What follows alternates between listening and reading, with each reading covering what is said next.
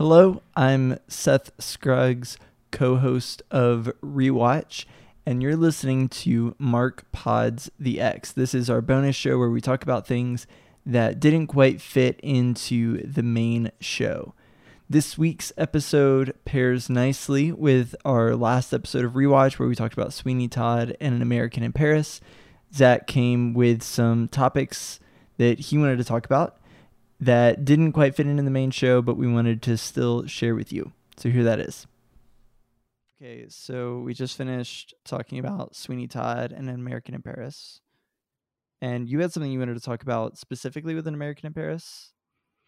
yeah, I, it it I mean it's not just both. It's it, it's a little bit of everything.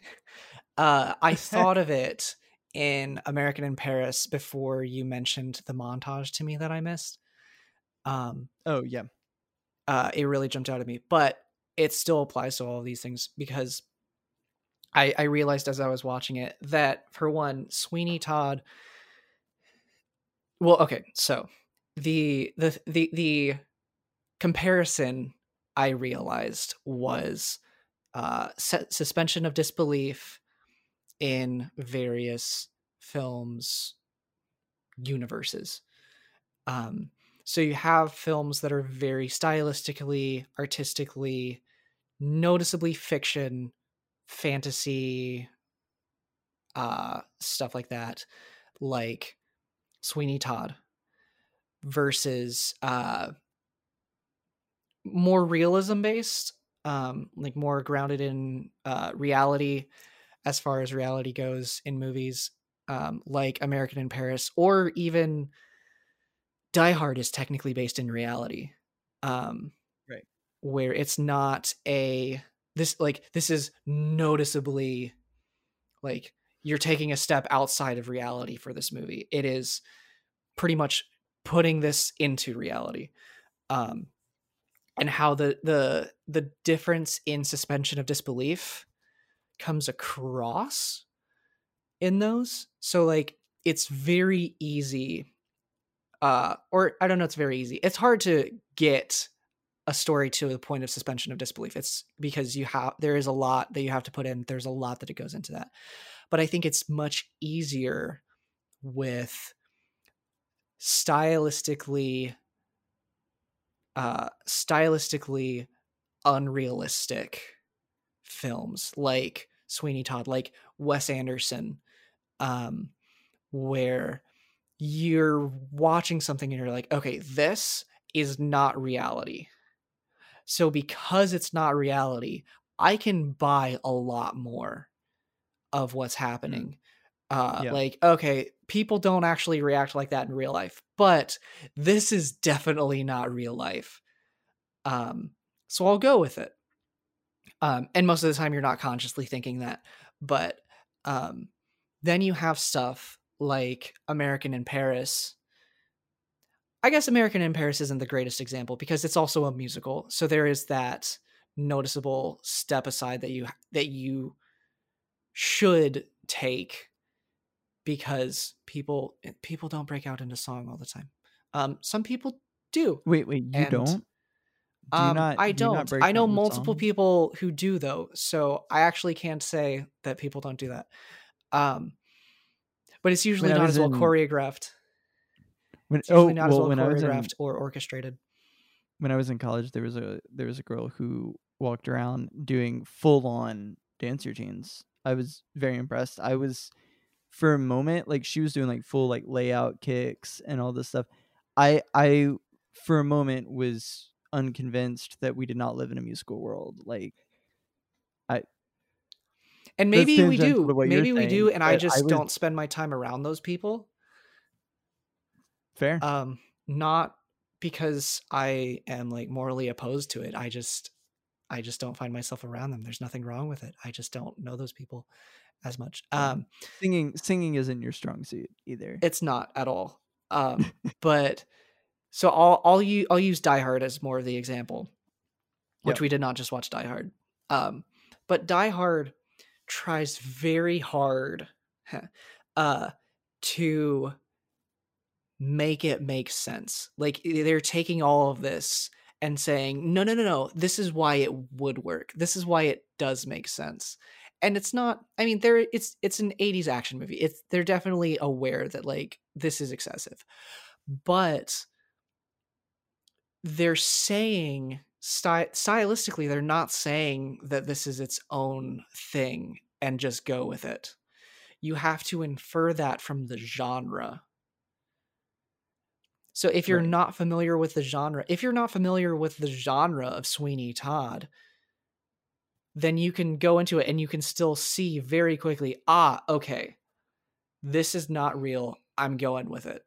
But if you're not familiar with the genre of over the top 80s action movies, it's very easy to go into a movie like Die Hard and just be like, okay, what? This this is so convenient or like there's no way he would have survived that or like all these different things you can definitely lose the suspension of disbelief or even not ever get it much more easily in stylistically realistic movies much more than stylistically fantastic movies.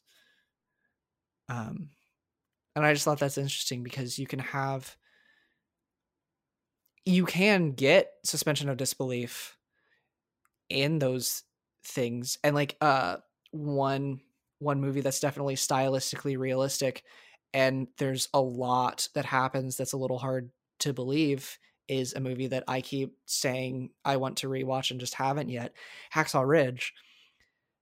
It's based on a true story. Not everything happened the way it happens in the movie. There's stuff that was combined for sake of time, stuff that was told differently for narrative All the- impact. All the caveats of a historical film. Yeah.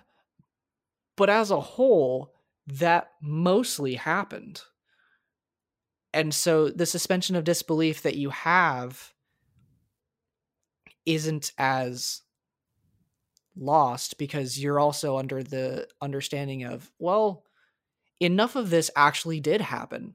So I I should buy this because a lot of it uh, it is real. Um and then you have stuff like uh I think Forrest Gump is a better example because it's not based on a true story. Um still based in still stylistically real life. Um or I guess uh uh Saving Private Ryan would be another good example. Um stylistically realistic, although desaturated and gritty, stylistically realistic. Like it's not every everything isn't pink everything isn't yellow Right. everything isn't pretty much monotone except for the blood um you've got desaturated gritty but it's still generally stylistically realistic and a lot of stuff's happening but it feels reasonable for the most part um Yep. it feels you have the suspension of disbelief because none of it's too fantastic to definitely not happen. Yeah. So, yeah, that's my thoughts on suspension of disbelief versus realism. I guess Yeah. not versus realism in in stylistically unrealistic versus stylistically realistic films. That's interesting. Cool. Yeah. Well, Thank you for coming to my TED Talk. And that is the show for this week. Thank you for tuning in to this shorter episode of Mark Pods the X. We'll be back next week with a more traditional episode of Rewatch, where we'll be talking about Full Metal Jacket and there will be blood. So we hope that you'll join us for that. If you have something that you want to hear us talk about, or you have a movie that you want to hear us talk about, or really we'll talk about anything we like to talk, you can hit us up at Mark Spots the X Productions on Instagram. There'll be a link to that in the show notes. You can also contact me at Seth Scruggs on Instagram or Zach at Zachary is Thinking on Instagram. All the links for that will be in the show notes. And we'll see you next week.